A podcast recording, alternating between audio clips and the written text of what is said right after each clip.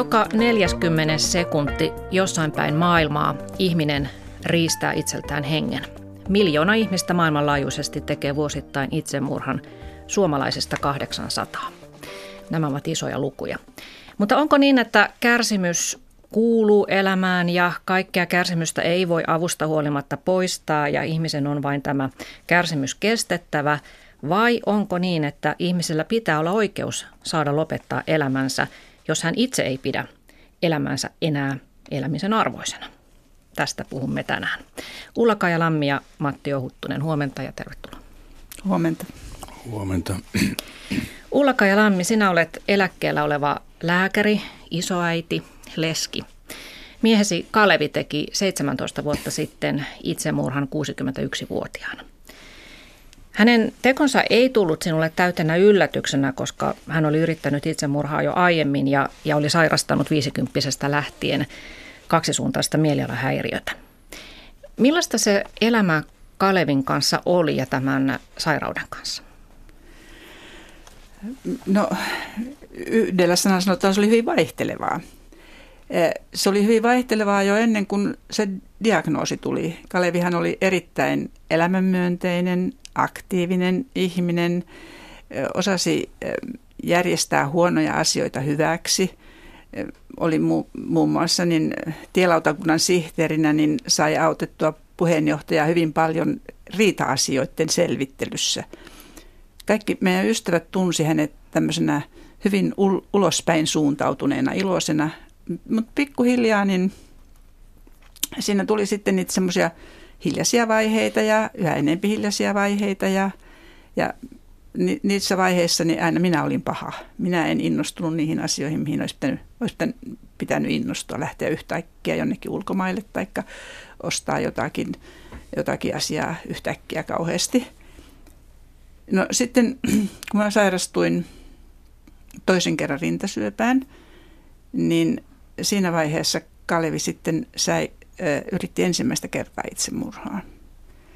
Silloin mä jotenkin ajattelin sen, että et, et, äm, hän halusi pois, ettei hänen tuskansa ja hankaluutensa niin kuin lisäisi minun hankaluuttani. Hän oli ollut jo silloin elä, siitä sairaudestensa eläkkeellä jonkun aikaa. Mutta no sitten kun me oltiin molemmat eläkkeellä, mä sain kauheita sivuvaikutuksia siitä leikkauksesta. Käsi oli kun halkotukki ja menin itsekin aika pahan masennukseen ja jäin eläkkeelle. Niin silloin elämä oli tietenkin myöskin vaan vaihtelevaa, koska meillä ei oikein nämä, hän ei sitten taas niissä reippaissa vaiheissansa ymmärtänyt minun olemassaoloani. Mm. Mutta mut se, mikä siitä ensimmäisestä itsemurhayrityksestä jäi, niin mulla oli ikuinen pelko. Vaikka hän lupasi, että ei hän yritä toista kertaa, niin mua pelotti, mua pelotti mennä iltaisin kotiin, jos siellä oli hiljasta, kun hän makasi alakerrassa sohvalla. No onneksi koira tuli tervehtimään. Mutta jos, jossakin vaiheessa mua sitten pelotti, että se mun pelkoni tarttuu häneen, niin mä yritin olla pelkäämättä, että mä niin tartuttaisi sitä itsemurha-ajatusta häneen. Mm. Millaista hoitoa Kalevi sai noiden no, vuosien no, aikana? No Kalevi sai äh, varmaan kaiken sen, mitä siihen aikaan oli hoidossa. Hän sai liittiumin masennukseen, Kalevi sai sähkösokit, Kalevi sai, sai masennuslääkkeitä ja sitten myöskin lääkkeitä, jotka tasa, ja tasaavia lääkkeitä. Ja sehän se oli hänestä kaikista inhottavinta tietenkin. Ensinnäkin niistä oli kaikista sivuvaikutuksia. Sivuva- ja sitten se, että silloin kun hänellä oli hyvä olla, niin sitten sitä yritettiin, ra- ympäristön mukaan se oli liian hyvä olla ja sitä yritettiin mm. rauhoittaa. Ja sitten aina kuitenkin meni sitten liukutaan sitten masennukseen ja ne oli kyllä kauheita vaiheita ne ne masennusvaiheet. Niitä oli tuskallinen katsoa. Hmm. Niin se on varmaan aika raskasta nimenomaan lähiomaiselle, kun ei voi kuitenkaan auttaa sitä toisen paha oloa. Joo, ja sitten kun hän itse sanoi, että kuule Ullaka, että kun et sä ymmärrä. En mä ymmärrä, ei sitä kukaan ymmärrä, miten paha toisella on olla. Mm. Ja vaikka ne periodit, ne harveni, ja, ja oli, oli puhettakin siitä, että, että tota, ne harvenisi ja ehkä pääsisi kokonaan, niin kun se kuitenkin aina tuli uudestaan, niin hän ei jaksanut sitä uusimista. Silloin kun hän oli hyvässä kunnossa, hän oli mielenterveystoimiston potilaana jatkuvasti, niin hän kävi terapoimassa niitä muita potilaita siellä ryhmäterapiassa. Mm. Mutta se oli, ja samoin Pitkäseniemessä, niin sillä oli muutama siellä, silloin kun hän oli Pitkäsen niemessä mielisairaalassa, niin, niin hänellä oli muutama, muutama semmoinen anoreksia tyttö, jota hän tera, terapeutti ja puhui niin. ja kulki niiden kanssa ulkona. Ja, ja, että hänessä itsessään ei ollut ongelmaa. Hänessä, vaan... hänessä, hänessä itsessään ei ollut ongelmaa, mutta mm. ympäristössä oli. Ja, ja sitten varmaan niin silloin, kun oli huonossa kunnossa, niin minussa oli se ongelma. Ei meidän kangaslalaiset ystävät tiennyt koska silloin se oli vain, silloin kun hän oli hyvässä kunnossa, niin hän oli niin aktiivinen. Myös sairas silloin jo eläkkeellä ollessansa hän pesi kangasalla ystävien ja muun muassa urkutehtaan ikkunat. Mutta sitten kun hän oli huonossa kunnossa, niin silloin hän käpärtyi meille kotiin ja, ja e, oli vaan mulle vihane. Ainoat meidän ystävät oli enontekijän ystäväpariskunta – tiesi ja ymmärsi tämän vaihtelun, koska hetassa me jouduttiin käymään niin naurettavaa kuin se onkin, niin koirajuoksuaikojen mukaan. Kun siellä oli tyttökoirat ja meillä oli poikakoira, niin sinne me ei voitu mennä kylään enontekijöille koiran kanssa väärään aikaan. Ja ne ei ollut Kalevin, se Kalevin periodien mukaisia – Mm. Se saattoi siellä maata suurin piirtein koko viikon, tai korkeintaan kävi kerran tunturissa. Taikka sitten yhtäkkiä pesi sielläkin ikkunoita. Taikka kävi tanssimassa, taikka jäi sinne talonvahdiksi. Mutta he näkivät sen he tilanteen. Näki, he näkivät sen, että miten se tilanne vaihteli. Ja he ymmärsivät sen, mitä, paitsi että he näki, niin he ymmärsivät sen, mitä mä olin kertonut. Mm. Niin tuo varmasti sellainen sairaus, että sen pystyy pitämään kuitenkin aika hyvin piilossa tuttava piiriltä, että mitä se todellisuus sitten on. No, miten sitten Kalevin lopullinen teko selvisi sinulle? Meillä oli sovittu ystävän kanssa, tai itse asiassa Kalevi oli sopinut ystävälle, näyttää, miten golfia pelataan. Kalevi oli silloin maanantai-iltana ehkä aika väsynyt ja, ja varsinkin sitten tiistai-aamuna, kun oli että pitäisi lähteä yhdessä sinne kentälle, niin että ei hän jaksa lähteä. Mä sanoin, no, soitetaan ja perutaan se. Ei, ei sitä voi perua, että, että se ystävä tulee niin kaukaa luopioisista, että ei sitä voi messinä. No, Kalevi jäi sinne, par, sinne parvekkeelle varmaan korjaamaan jotakin asiaa ja mä menin golfkentälle ja sitten mulla oli vielä kampaja siihen päälle ja kun mä tuun kotiin, niin molemmat koirat on ikkunassa, auto on poissa. Ihmettelin, missä Kalevi on. Ja kun ei sitä kuulunut, ja sitten mä näin hassun asian, että Kalevin uimahousut, jotka oli pitkään ollut väärässä paikassa parvekkeen reunalla, ne oli poissa. Jolloin mä tajusin, mikä oli kysymys. Sitten mä soitin ensiksi niin kaikille tutuille ja ystäville, tiesikö ne siitä mitään. Ja sitten soitin poliisille ja no poliisi ei ensiksi, poliisi vaan lupas vähän katsoa, mutta otti sen asian sillä tavalla vakavasti, kun mä kerroin, että siinä oli tämä itsemurhayritys aikaisemmin.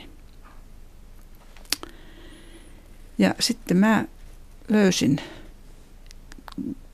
kun rupesi miettimään, missä se voisi olla, niin löysin auton ja, ja, ja juoksin pitkin rantoja ja näin kauniisti viikatut vaatteet ja pilleripurkin ja auton avaimet. Sitten kodin avaimet vielä puuttu. Niistähän mä olin vähän ahistunut, että jos kodin avaimet on jossakin, niin kodin avaimet mä löysin seuraavana päivänä laittamalla jalkani puukenkiin, jotka oli meidän, mä asuttiin rivitalossa, oven ulkopuolella. Ja ne oli niin kuin semmoinen viesti mulle, joka on huolissani aina kodin avaimista. Että kukaan muu ei niihin minun puukenkiin laita jalkojansa kuin minä itse. Mm, Kalevi oli ajatellut Se oli la- todennäköisesti ainakin minä ajattelin, että hän oli ajatellut. Mm. Ja hän löytyy sieltä.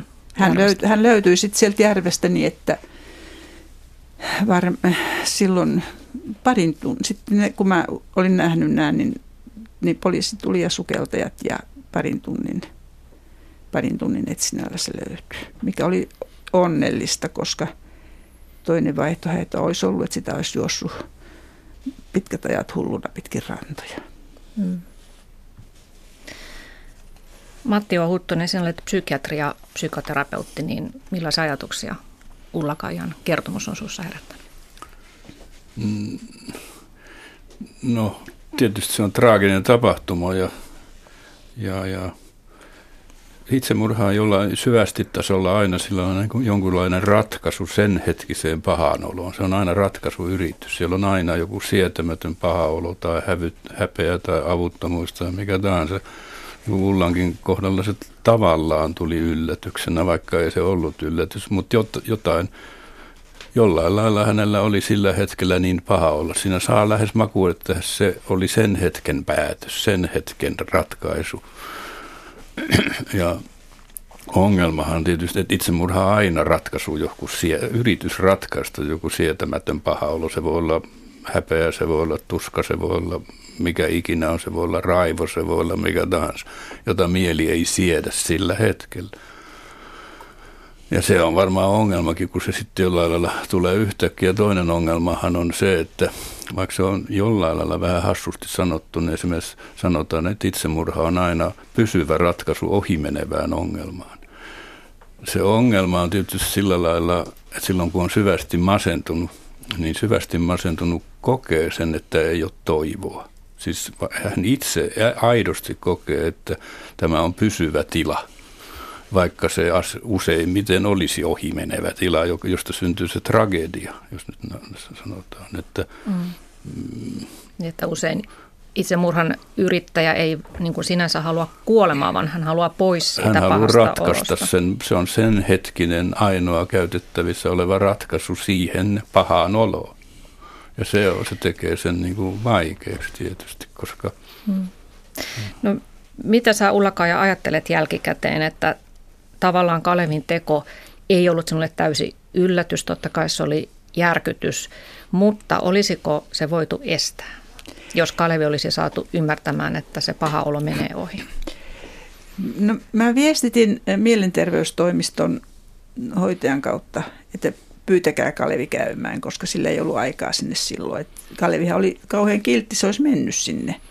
Mutta se oli kesälomaa aikaa ja, ja heinäkuuta ja, tai sitten se ei ottanut mua vakavasti. Omaisia harvoin otetaan vakavasti. Ja tuota, tai ainakin mulla on semmoinen... No hyvä, kun sanoit näin. niin, ja tuota, niin kyllä mä oon niin ajatellut, että se olisi voitu estää sillä hetkellä, mutta todennäköisesti se olisi tullut, se olisi vaan siirtynyt. Kun sitten taas niistä lääkkeistä, niin eh, niistä oli niin paljon myöskin sivuvaikutuksia. Siis ei mies tykkää siitä, että siltä häviää potenssi. Eh, ei, ei, mies tyk, ei mies tykkää siitä, että se ei pysty tekemään kaikkea sitä, mitä että voimat menee, että mitä se on tehnyt aikaisemmin. Eli se kaipuu, kaipuu varmaan siihen, siihen entiseen on niin paha. Ja sitten toisaalta, niin vaikka hänelle sanottiin ja mäkin sanoin, että ne, ne lääkkeille ja sinne auttaa taas tulee parempi, niin se ei jaksanut sitä vaihtelua. No, joskus, jos niin kun puhun, sä puhuit kaksisuuntaisesta mielialahäiriöstä, voi myös puhua toistuvista masennustiloista, niin vaikka ne noin, menevät ohi pitkätkin, niin sitten on usein myös sillä lailla ihmisillä, joilla on ollut toistuvia masennustiloja ja välillä voi hyvin, niin sit kun, ja välillä voi hyvin, niin sitten tulee taas se masennustila, niin se on hirveän rankka kokemus, että mä en jaksa tätä enää, kun se vaikka sekin ehkä menisi ohi. Niin. Ja, mutta se, se aja, se, se siitä, siis, siitä syntyy se tragedia, että se, No se, tra, silloinhan se on tragedia, kun se on pysyvä ratkaisu ohimenevään ongelmaan. Totta kai on sellaisia tilanteita, jossa vaikkapa hyvän ystäväni puoliso vuosi, siitä on jo kauan, hän teki itsemurhan, koska hän oli, hänellä oli ihan sietämätön selkävika. Että hän vain makasi sängyssä eikä pystynyt liikkumaan, joka oli pysyvä tila. Niin kyllä mä hyvin ymmärrän sen, että hän ei halunnut elää sellaista elämää ja hän halusi ratkaista sen sillä lailla. Se on, kun puhuttiin, onko sallittavaa, kyllä minun mielestä ihmisen perusoikeus on päättää elämästänsä. Se ongelma on tietysti silloin, kun, kun olisi muitakin ratkaisuja. Mm. Se iso asia on tietysti, joka tekee se vaikeaksi, että mitä se merkitsee läheisille, siis puolisolle, lapsille ja niin edespäin. Sitten mm. mikä se, ja miten sen tekee, ne on niin kuin vaikeita asioita. Ja useinhan mun kuvaa, että se tapahtuu kuitenkin, vaikka on harkinnut, niin se lopullinen teko tapahtuu lopulta hetkessä. Että niin, vaikka, mm. vaikka olisi kolme viikkoa sitten käynyt siellä tai viime viikolla psykiatrin luona, niin se, se tapahtuu, on, se on se hetki. Hyvät kuuntelijat, muistutan, että teillä on myös mahdollisuus osallistua tähän keskusteluun Yle Areenan kautta. Niin, aina, aina sanotaan, että aina on toivoa, ongelmat ovat ratkaistavissa, mutta miten saadaan sitten tuskassa elävä ihminen tämä uskomaan, niin mitä sä Matti Huttunen teet, jos sun vastaanotolla tai kun sun vastaanotolle tulee ihminen, joka sanoo, että hän ei näe mitään toivoa huomisessa, niin voiko sitä sitten vaan sanoa, että no älä nyt menetä toivoasi, että kyllä se siitä? No se on hirveän vaikea asia. Joskus jos ihmiset sanoo, että kyllä se siitä, niin, niin sehän on vähän sellainen manipulatiivinen lause. Mistä minä sen tiedän, että kyllä se siitä. Niin, ja se helposti semmoinen, vaikka me vilpittömästi sanotaan, niin se voi mitätöidä toisen ihmisen tunteita, koska hän ei niin koe. Oikeampi ratkaisu on ehkä varmaan jakaa se sietämättömyys, kun julistaa tämmöistä kyllä se siitä juttuja. Mm. Se, on, se, on, se on vaikea asia, vaikka me vilpittömästi sanotaan. Mutta mistä me se tiedetään, että kyllä se siitä. Niin. Se aina on mahdollisuus.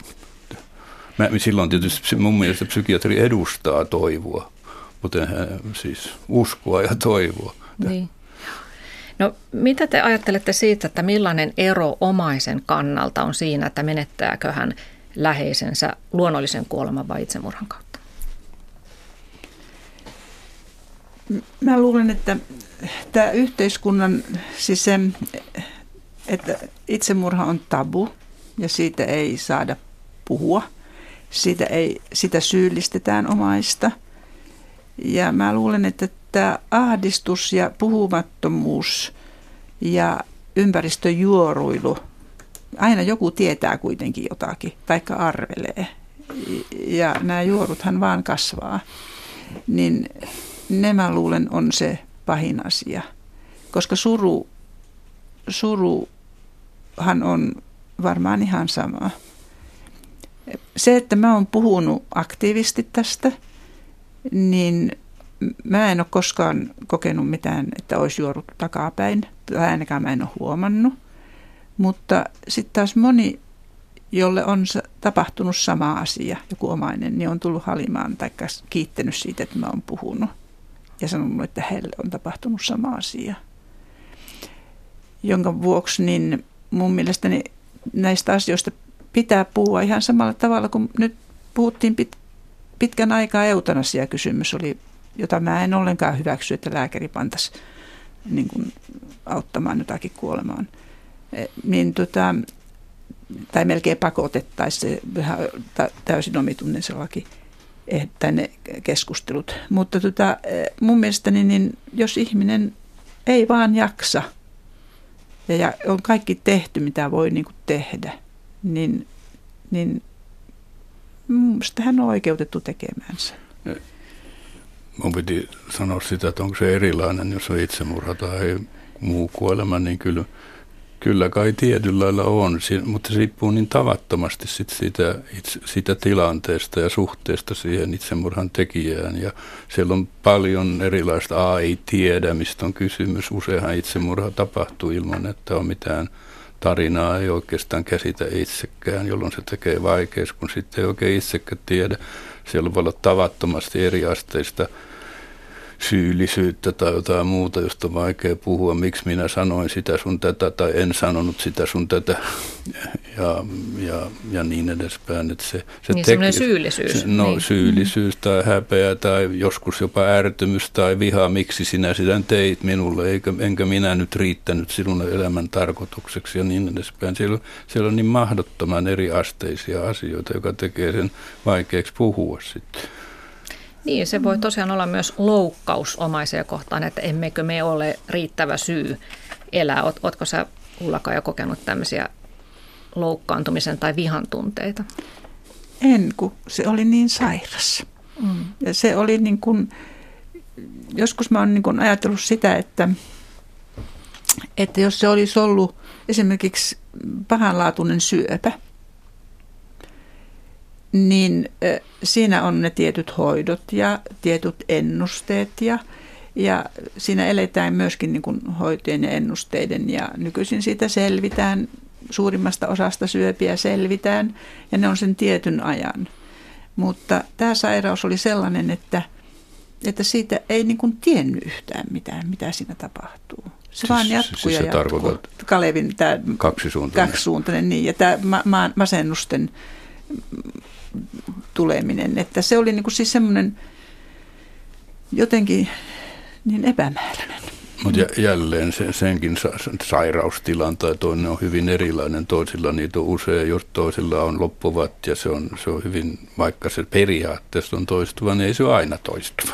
Joo, mutta niin. Kalevikaan ei uskonut sitä, että mm. ne harvenee ja ehkä ne loppuu loppuu. Niin jälleen niin. voi olla, että ne jos loppunut, voihan sitä silti elää, välillä on masentunut ja sitten elämä jatkuu. Mutta mut tämä on helppo taas niin. sanoa kyllä se siitä, niin, mutta ihmiselle, joka on itse siis.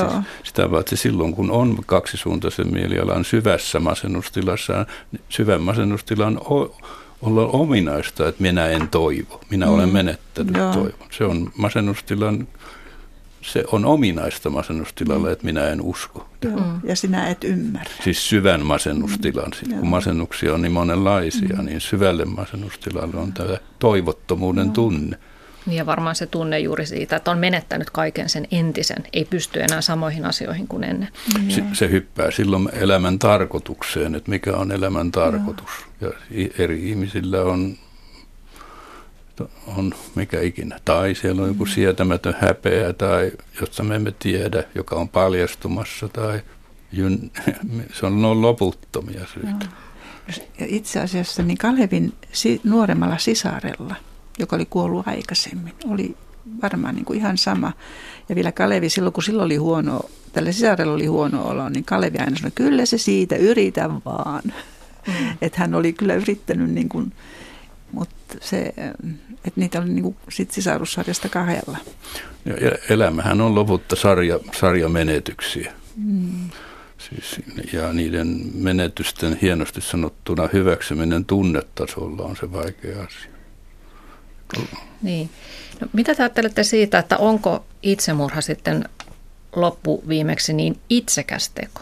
Siinä mielessä, että siinähän tekijä haluaa siitä omasta pahasta olostaan pois – mutta jättää sitten pahan olon omaisille. Mä oon sitä mieltä, että me perimältään kaikki ollaan itsekkäitä siis. Ja että tot, itse, totta, jollain tasolla kyllä.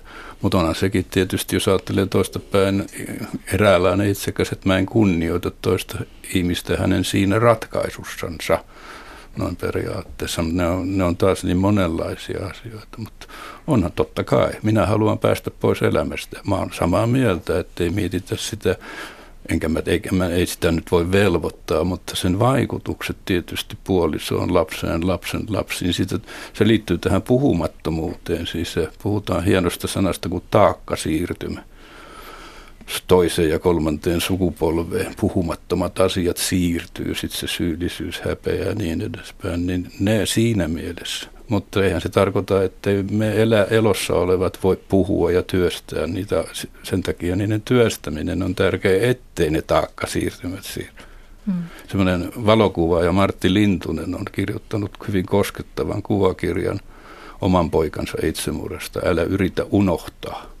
Ja se, ettei puhuta, niin se unohtuu ja sitten se siirtyy sanomattomina syyllisyyksinä ja häpeinä sukupolvesta toiseen.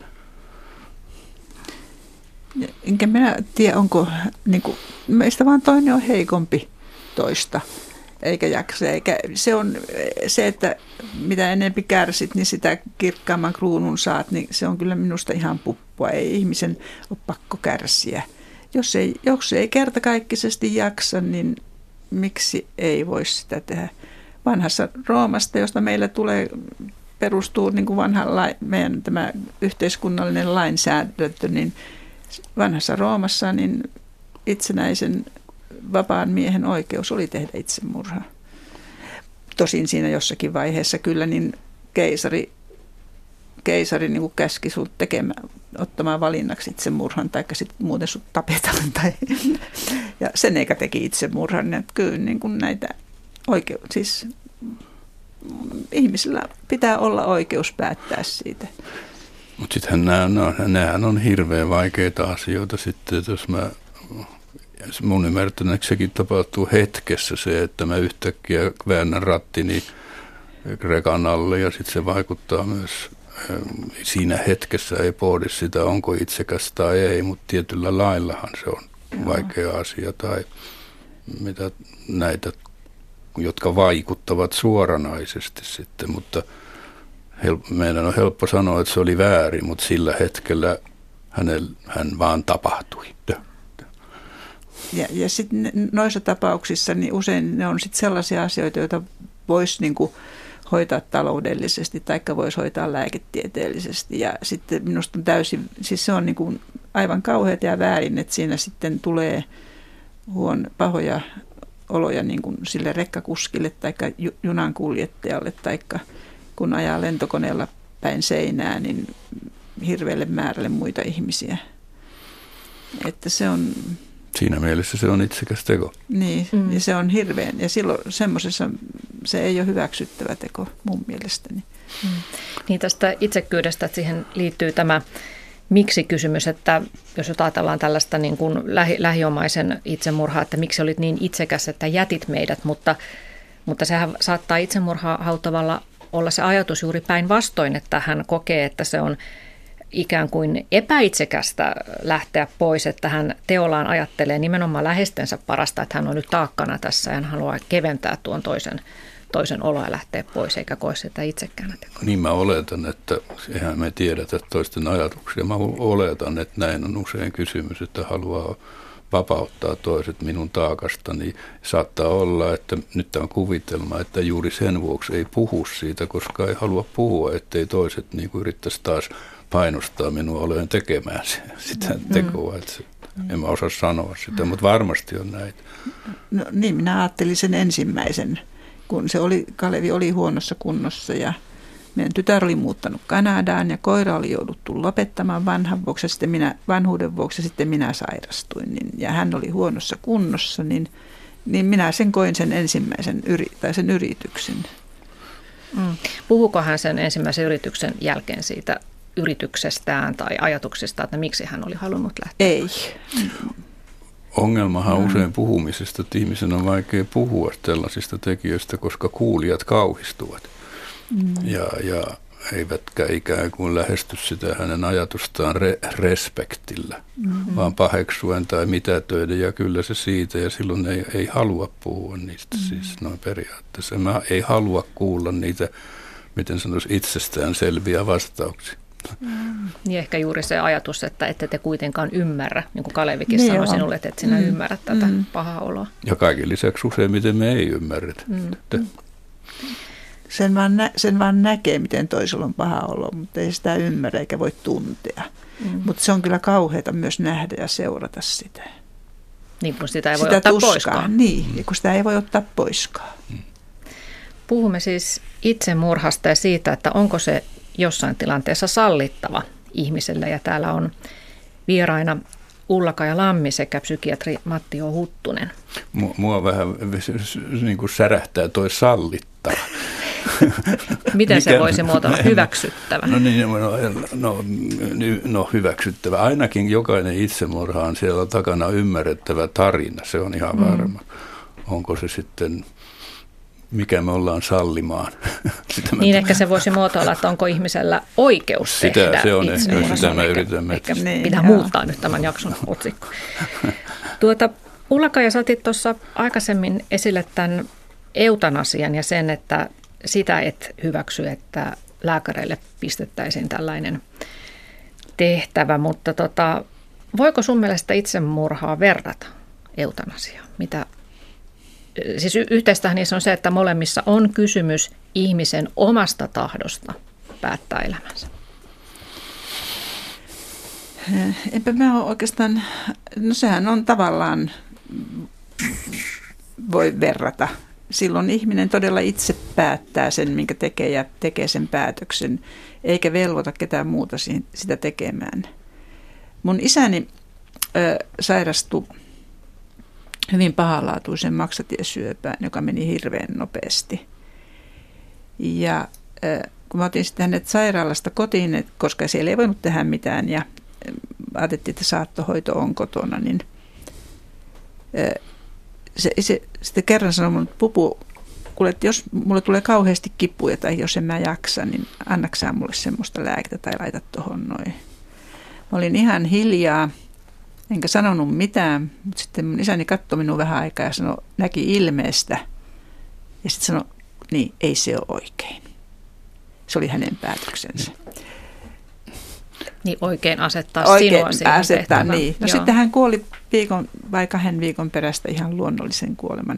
Ja kivut oli, meni sillä tavalla, että äiti hiero selkää. Eli se oli sitten se kokonaisvaltainen tunne ja, ja kaikki meni ihan nätisti. Mutta että hän oli niin kuin miettinyt sitä tämmöistä auttamisasiaa.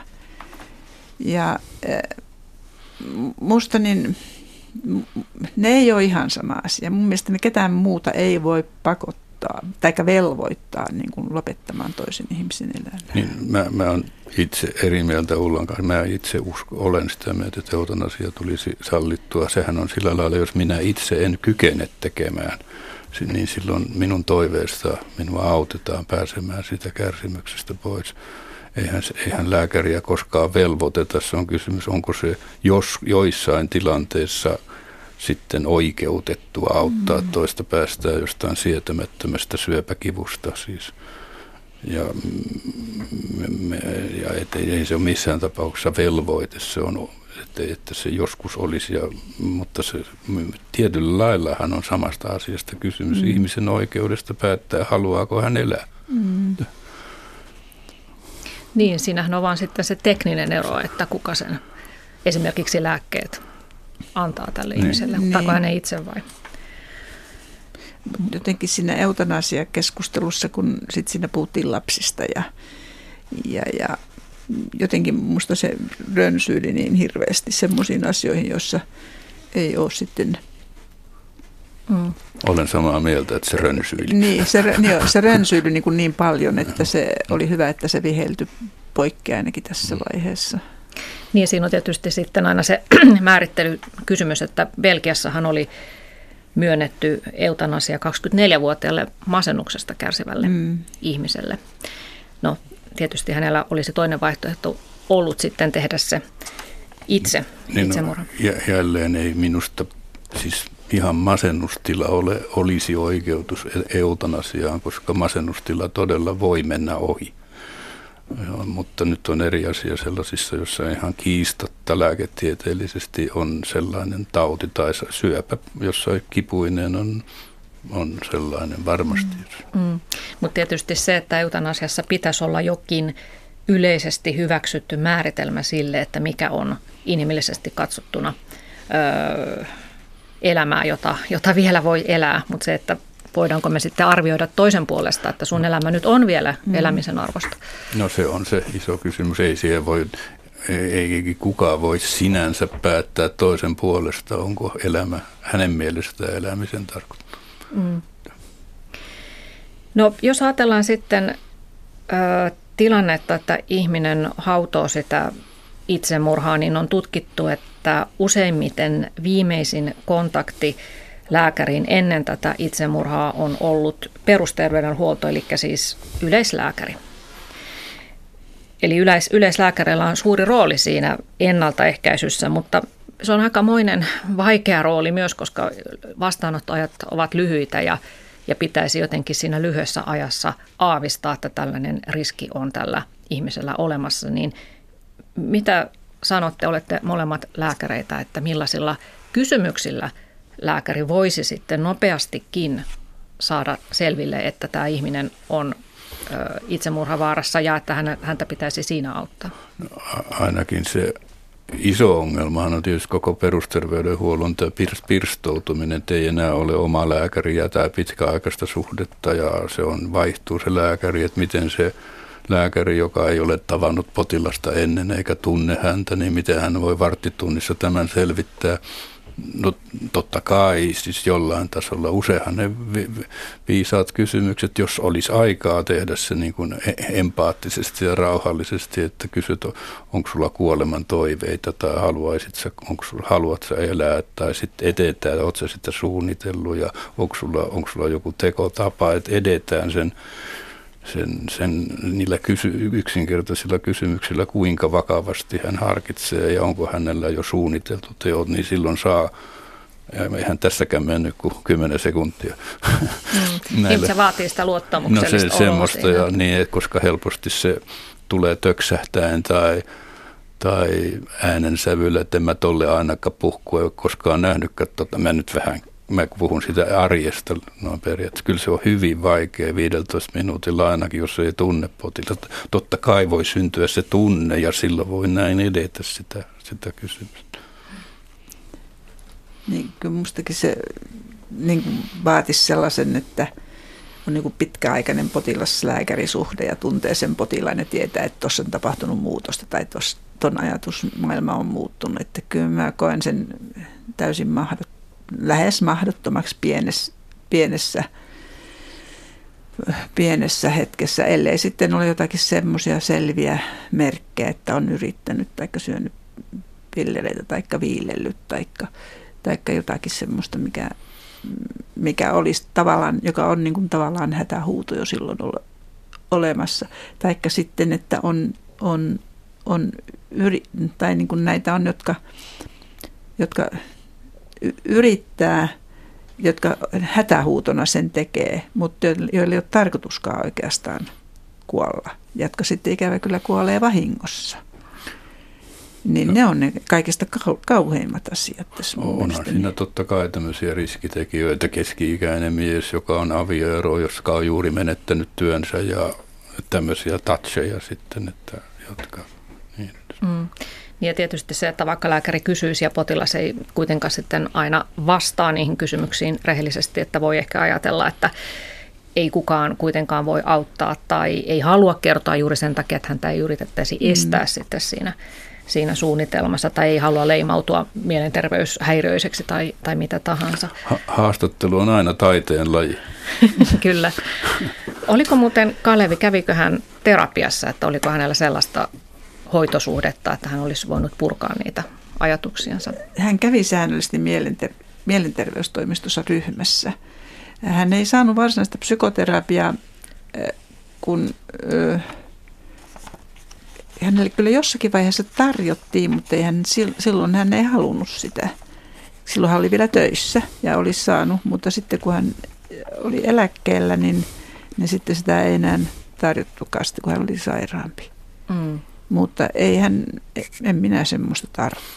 Niin, Mutta mut, mut jälleen siis kaksisuuntainen mielialahäiriö on, to, se on toistuva alttius vakaviin masennuksiin psykoterapioista huolimatta mm. siis, ettei ne, siis, ja silloin kun se tulee, niin silloin se voi olla syvä masennustila, vaikka olisi saanutkin, että ajatus, että kaikki me voimme estää kaikki, niin se vaan ei ole totta. Siis kyllä itsemurhat kuuluvat elämään ja mm. itsemurhayritykset. Jos on 800 joka päivä Suomi, nytkin tänä päivänä kolme ihmistä tekee yrityksen ja 30 yrittää.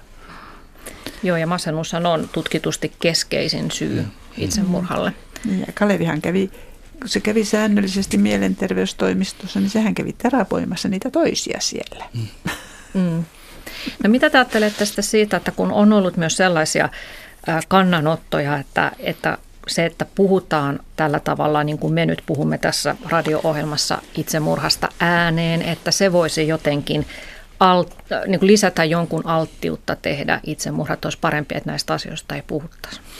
No, sehän on sehän on tutkittu ilmiö, että tietynlainen julkistaminen, sitähän kutsutaan Werther-ilmiöksi Goethen romaanin mukaan, jossa ikään kuin se, se nuori Werther teki itsemurhaa ja ajateltiin, että se sitten laukaisi, lisäsi itsemurhia nuorten ja kyllä, kyllä näin tiettyjä. Kysymys on kuitenkin se tapa, millä siitä puhutaan, koska se, että ei puhuta, niin se on aika ongelma, koska sitten näissä taakkasiirtymissä, että jos ei voi puhua, niin sitten ne sitten ei voi puhua ja sitten ne syyllisyydet ja häpeät siirtyy ja ihmiset ei uskalla puhua näistä tunteista. Mutta kyllä siis semmoinen semmoinen esimerkiksi julkisuudessa sellainen, että joku julkis, se, jolla romantisoidaan hänen itsemurhan, niin sellainen voi lisätä semmoista ajatusta, kun toikin saa noin paljon huomiota, niin minäkin saan. Tai varmasti jossain kouluissa, siis nuorten itsemurhiin se voi vaikuttaa. Suomessahan on lähes eniten tehdään nuorten itsemurhia maailmassa, että se on vakava asia. Hmm. Ja, ja se mikä niin kuin on, että kun saataisiin kaikki ymmärtämään sen, että meillä todellakin voi ha- hakea apua – voi hakea niin henkistä apua kuin taloudellista apua. Et ei, ja rakkaussuru, vaikka se tuntuukin niin kauhealta niistä nuorista, niin sekin on kuitenkin parannuva. Sekin, Hei, sekin, mistä tiedät? niin, mistä, niin, mistä tiedän, just niin, mistä tiedän. Mutta voi ainakin hakea sitten apua siihen, sen, sen surun kestämiseen että kyllä meillä on sitä palveluverkkoa ja, ja siitä vaan pitäisi niin puhua. Että ei näitä hätä tämmöisiä kauheita hätäitsemurhia niin kuin pidä tapahtua, kun niistä on, osa sitten ikävä kyllä onnistuu. Ja silloin, jos se on tämmöinen, niin kuin, että haluan tulla näkyväksi, haluan apua, niin sitä apua pitää kyllä löytää muulla tavalla, muulla tavalla kuin, kuin tekemällä itsemurhaa. Tässä suhteessa tietysti palvelevat puhelimet varmaan aika arvokkaita asioita, koska se on sellainen matala kynnys. Siis lähteä varata aika sinne sun tänne ja saada se aika ehkä sitten kolme viikon kuluttua. Niin, niin se, mutta palvelevat niin. puhelimet on varmaan hirveän arvokas. Koska niihin voi soittaa ja puhua sitä tuskaansa. No Satu Lakaja, tosiaan seurannut näiden vuosien aikana Kalevin poismenosta on nyt 17 mm. vuotta, niin tätä keskustelua, joka liittyy itsemurhaan tai joskus sen ympärillä leijuvaa hiljaisuutta pikemminkin, niin millaisia elementtejä tai pointteja sä haluaisit tuoda tähän ilmiöön? Miten tästä keskustellaan tästä itsemurhasta? Mä toivoisin, että ensinnäkin että sitä, ne, jotka jää jälkeen – niin ne pystyisivät siitä puhumaan. Ja ennen kaikkea ne pystyisivät antamaan anteeksi sille, joka tekee itsemurhan. Ja niitä, syyllis- niitä asioita, joita on tapahtunut, syyllisyyttä on ihan turha pitää yllä. Mutta ennen kaikkea anteeksi anto on varmaan se tärkein, mitä voi niin tehdä sille, joka teki. Ja sitten, että puhuu. Sä sanoit, että turha, minkä teet, jos mä kuitenkin olen syyllinen. Niin. No joo. niin sit, mä en tarkoita, että se... Jo, joo, mutta sitä ei enää voi, sitä ei niin kuin enää voi auttaa sitä, jos on syyllinen, niin mm. sitä ei. Mutta nimenomaan mun mielestäni se, kyllä mä luulisin, että sen anteeksiannon kautta niin kuin tulee sitten se ymmärrys ja, ja pärjää eteenpäin. Mä, mä, mä oon No, mutta semmoinen, joka on iso asia, on niin kuin hyväksyminen ja hyväksyminen. Niin kauan kuin me ei hyväksytä tasolla, hyväksytä tapahtumaa, on se itsemurha tai avioero tai you name it, niin kuin tunnetasolla. Me voidaan hyväksyä, että se tapahtuu älyllisesti, mutta niin kauan kuin se ei tunnetasolla, että niin tapahtuu, niin niin kauan se on meissä. Mm. Usein siihen liittyy joku sellainen – syyllisyys, jota Ulla sanoo, että se on turhaa, mutta se on silti siellä. Mm. Ja sen, sen, sen kipeänä, se, se tulee hyväksytys, kun tulee ymmärretyksi. Se, siinä on jälleen se vara, että jos mä, että eihän tuossa ole mitään syyllisyyttä. Minkäs mä teen, jos mä olen syyllinen? Mm. Eikö se, että tuota, hyväksyy tunnetasolla tapahtuneen, niin se on aika lähellä nimenomaan sitä anteeksiantoa. Se on lähellä. Tai ne on, mm. kulkee käsi mm. kädessä, että kun sanat anteeksi, niin silloin sä myös hyväksyt mm. sen teon. Mm. Se on, tota, mä en tiedä, onko se atavistinen ajatus vai mikä se on, mutta minusta tämä, niin kuin, että puhuu siitä, niin se on vähän samanlainen kuin aikaisemmin laitettiin kivi tai nukkeja vietiin metsään. Konkretisoitiin, hmm. konkretisoitiin se paha, jolloin se paha ja suru ja kaikki, niin kuin se saa muodon. Ja se on, silloin sitä on niin kuin helpompi käsitellä mm. kuin että jos sitä vaan pitää itse itsessänsä sisällä, jolloin se kivi tuntuu niin kuin yhä pahemmalta omassa itsessänsä. Niin, varmaan taideterapiassa tehdäänkin juuri tuota, että muotoillaan niin, tunteita varmaan, niin varmaan, näkyviksi. Joo, niin. Mutta sä puhuit tuossa Ulla-Kai anteeksiannosta, niin tarkoitit varmaan anteeksiantoa tätä tekijää kohtaan, mutta siihenhän voi liittyä myös anteeksianto itseään kohtaan. Joo, itse asiassa mä en ole ajatellut, ajatellut vain sitä anteeksiantoa sitä tekijää kohtaan, mutta niinhän siihen liittyy myös oma itsensä kohtaan anteeksianto. Mm, ettei jää tuomitsemaan itsensä jostakin, että olisiko niin minun pitänyt aivan. tehdä näin tai noin niin tai joo. sanoa jotenkin toisin. No mitä te ajattelette sitten siitä, että kun meillähän on tässä meidän kristillisessä kulttuurissa niin aika pitkään ajateltu, että, että itsemurha on synti.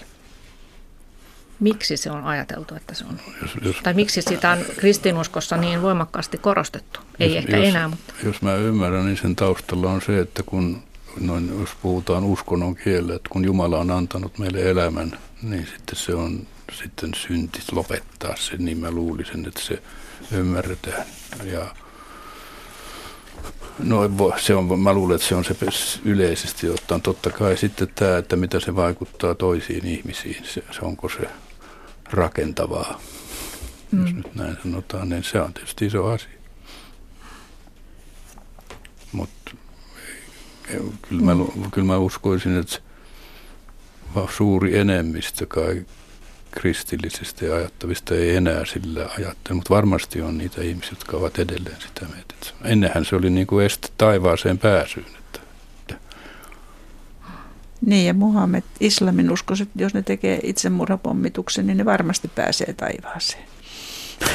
Mm. No niin, silloin eri merkitys eri niin. kulttuurissa, japanilaisessa kunnia itsemurhaa ja niin mm. edelleen. Mm. Joo, ja sitten varmaan on tämmöistä aaltoliikettä, että varhaiskristillisyyden aikana, antiikin aikana, niin se saattoi olla vielä tämmöinen vähän sankariteko, mm. mutta että sitten siihen haluttiin ottaa jyrkempi, jyrkempi kanta, alettiin korostaa sen, mm. Niin. sen tuota vääryyttä. No, Suomessahan itsemurhat ovat vähentyneet aika roimasti sitten vuoden 90, että lamavuodet eivät ole ehkäpä paradoksaalisesti lisänneet itsemurhien määrää ja on todettu, että tämä itsemurha kuolleisuuskäyrä niin on laskenut samaan tahtiin kuin on markkinoille tullut masennuslääkkeet. Eli masennuslääkkeiden ansiosta on vältytty monelta itsemurhalta, mutta sitten on ollut myös sellaisia tutkimuksia, että masennuslääkkeet saattavat päinvastoin lisätä alttiutta itsemurhaan. Se on sellainen olemassa oleva taistelu eri, eri osapuolien kanssa. Ja mä luulen, että sekä, että minä en usko ihan, että se selvä lasku liittyy masennuslääkkeiden käyttöön sillä lailla. Sillä on varmasti jotain muita tekijöitä, siis että tulee ymmärretyksi ollaan toinen toisillemme ja niin edespäin. Kyllähän masennuslääkkeet voi joskus lisätä ahdistuneisuutta, varsinkin hoidon alussa ja sitten voivat liittyä siihen nyt yllättäen, mulla onkin pahempi olo ja sitten mä en saanutkaan apua, mutta se on, se on haittavaikutus sinänsä. Mutta mä en usko oikein, että se ihan suora yhteys on. Masen, masennuslääkkeitä käytetään oikein ja jos, jos usein niitä käytetään turhaan, että se on, se on vaikea asia sitten. Mm. Niistä on hyötyä.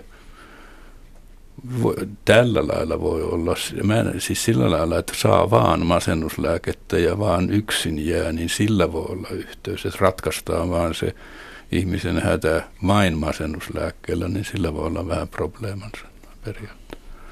Mm.